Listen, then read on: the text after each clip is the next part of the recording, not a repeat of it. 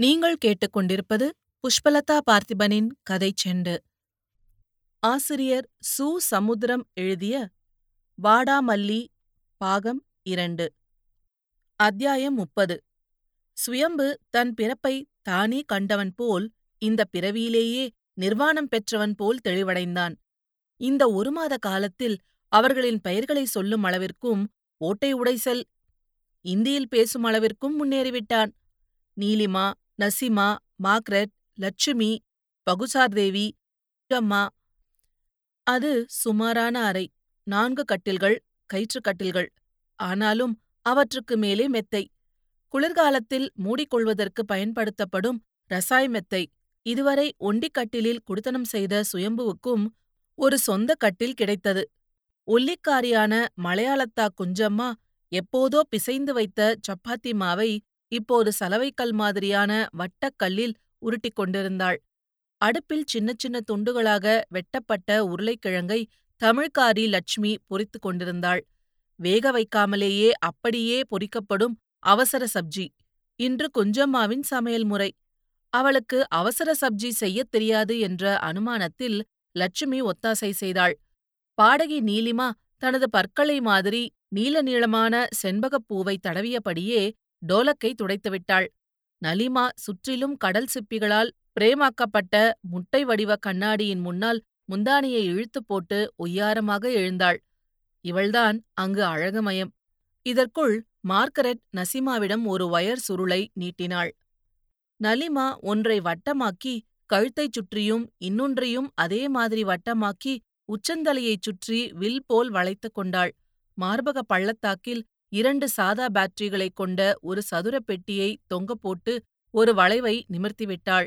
உடனடியாக அவள் முகம் பிரகாசித்தது. நீலமாய் மஞ்சளாய் சிவப்பாய் பச்சையாய். தலைக்கு மேல் மேலும் கீழும் பல்புகள் பளபளத்தன. தலைக்கு மேல் வானவில் ஒளிவட்டம். இவையும் போதாது என்று முகத்தில் ஆங்காங்கே ஜிகினா சரிகைகளை ஒட்டிக் கொண்டாள். ஏற்கனவே இதைப்போல் சிங்காரித்துக் கொண்ட மார்க்ரெட்டோடு நசிமா சதையாக நின்று கொண்டாள். நீலிமா எந்த மேக்கப் போட்டாலும் தேராத கேஸ். அவளுக்குத் தெரியும். ஆகையால் சாதாரணமாகவே இருந்தாள். டோலக்கை மட்டும் கண்ணை சிமிட்டித் தட்டினாள். வேறு அறையிலிருந்து வந்த பகுச்சார் தேவியும் ஜிலுஜிலு கொலுசுக்கால்களை தரையில் தட்டி கை வளையல்களை குலுக்கிவிட்டு டோலக் சத்தத்திற்கு ஸ்ருதி சேர்த்தாள். சுயம்புவிற்கு அவர்களைப் பார்க்க பொறாமையாக இருந்தது. நலிமா அவனுக்கு ஆட்டக்கலையை சொல்லிக் கொடுத்து விட்டாள் இரண்டு மூன்று இந்தி படங்களுக்கும் கூட்டிப் போய்விட்டாள். ஆனாலும் இன்னும் ஸ்டெப் சரியாக வரவில்லை. அப்படியும் ஆடப் போனால் அங்கேயும் குஞ்சம்மா லட்சுமி யுத்தம். இப்படித்தான் ஆட வேண்டும் அப்படித்தான் ஆட வேண்டும் என்று ஆளுக்கு ஒருத்தியாக அமர்க்களப்படுத்துகிறார்கள். சுயம்பு தனக்கு கொண்டை வந்துவிட்ட அனுமானத்தில் பெரிய மனுஷித்தனமாய் லட்சுமியின் சேலையை எடுக்கப் போனான். நீலிமா டோலக்கை தட்டி அவனைத் திரும்ப வைத்து திட்டவட்டமாக சொல்லிவிட்டாள். அவன் முழு மனுஷியாய் மாறும் முன்னால் புடவையைத் தொடப்படாது. இப்போது இருக்கிற இதே பாவாடை தாவணியிலேயே இருக்க வேண்டும். சப்பாத்தியை அவசர அவசரமாக சாப்பிட்டுவிட்டு எல்லோரும் வாசலுக்கு வெளியே வந்தார்கள். சேட்டு விட்டு கல்யாணம். இவர்கள் ஆட வேண்டும் பாட வேண்டும். அட்வான்ஸும் வாங்கிவிட்டார்கள். புல்புல்தாராக்காரியும் அங்கே வந்துவிட்டாள். பாவாடை தாவணி சுயம்பு இப்போது சல்வார் கமிஸ் போட்டிருந்தான். ஆடமாட்டான். ஆனால் ஆட்டப்பயிற்சிக்கு அழைக்கப்பட்டான். மாலை உருக்குலையும் நேரம். அந்த கல்லியில் தெற்கு வரிசையிலும் மேற்கு வரிசையிலும் ஹஜ்ராக்களின் அதுதான் அலிகளின் ஆதிக்கம். மற்ற குடியிருப்புகள் சாதாரண மனிதர்களின் சகவாசக் கூடுகள். இதனால் குழப்பம் ஏற்பட்டு அங்கே வந்தவர்களில் சிலர் அடி வாங்கிக் கொண்டும் போயிருக்கிறார்கள்.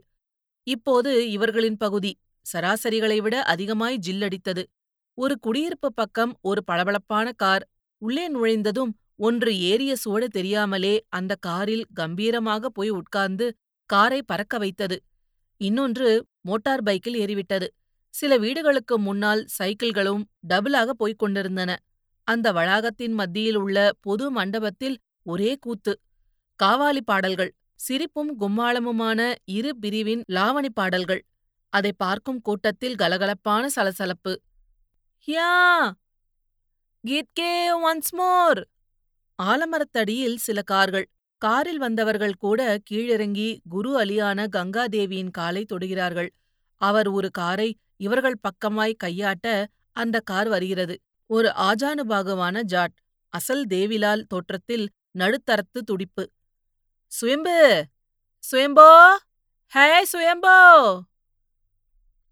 சுயம்பு அந்த குடியிருப்பு திண்ணையிலிருந்து கீழே குதித்து அந்த ஜாட் மனிதரின் அருகே போகிறான் அவர் ஒரு நூறு ரூபாய் நோட்டை எடுத்து அவன் பைக்குள் திணிக்கிறார்.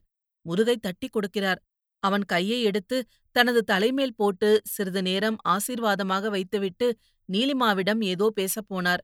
அதற்குள் சுயம்பு அரைகுறை இந்தியில் ஆங்கிலத்தை துணைக்கிழுத்து பேசினான். கியா பிதாஜி? Why hundred rupee note? அந்த பிதாஜி இந்தியில் உணர்ச்சி வசப்பட்டு பேசினார். ஒரு நிமிடம் வரை பேசினார். சுயம்பு புரியாது விழித்தான். அவனுக்கு அதை விளக்கும்படி நீலிமா பாட்டுக்குரலோடு குஞ்சம்மாவிடம் கொஞ்சி பேசினாள். உடனே லட்சுமி ஒரு அதட்ட விட்டு தமிழச்சியானாள். நீ மலையாளத்துல பேசி நான் அத வேற என் மகளுக்கு தமிழ்ல சொல்லணுமா? நீ பறையின தமிழோடு ஞான் பறையின மலையாளம் அவளுக்கு நன்னாய் மனசுல ஆவுண்டு வாய மூடிக்கிட்டு சும்மா இருடி குஞ்சம்மா. ஏடி சுயம்பு இந்த பித்தாஜி புதுசா நட்டு கடை. அதான் ஸ்பேர் பாட்ஸ் கடை திறந்தாப்போ நீ தானே கற்பூரம் கொளுத்துன? இப்போ அந்த கடைக்கு என்ன கர்மத்துக்கோ ஒரு ஏஜென்சி கிடைச்சிருக்கான். நீ கைராசி காரியம் மெனக்கட்டு வந்திருக்காரு. உனக்கு வந்திருக்கிற பவுச பாரு.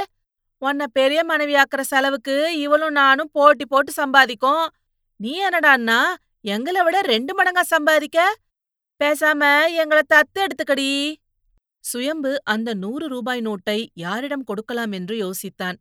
தமிழின் இனமானமும் மலையாளத்தின் திராவிட சக்தியும் அவனை இழுக்கடித்தன. பிறகு தேசியவாதியாகி நீலிமாவிடம் நீட்டினான். அவளோ அந்த நோட்டை மீண்டும் அவன் ஜாக்கெட்டுக்குள் திணித்தாள்.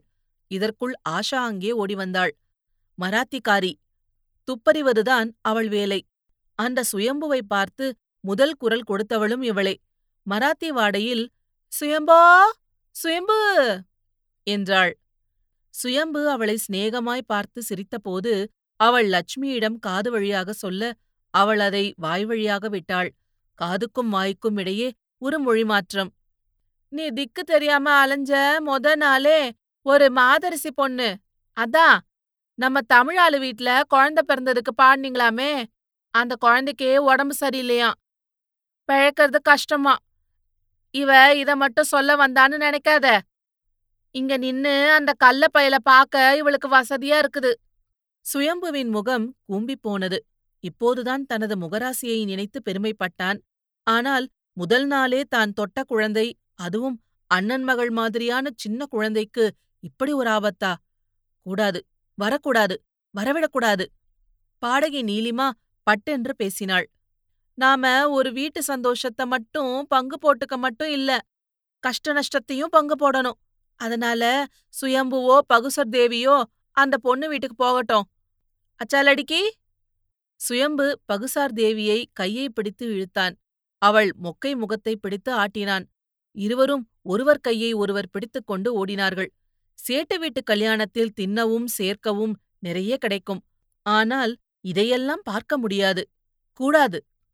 இது போன்ற பல சுவாரஸ்யமான கதைகளை கேட்க கதை செண்டு சேனலை லைக் பண்ணுங்க கமெண்ட் பண்ணுங்க ஷேர் பண்ணுங்க. மறக்காம சப்ஸ்கிரைப் பண்ணுங்க. நன்றி.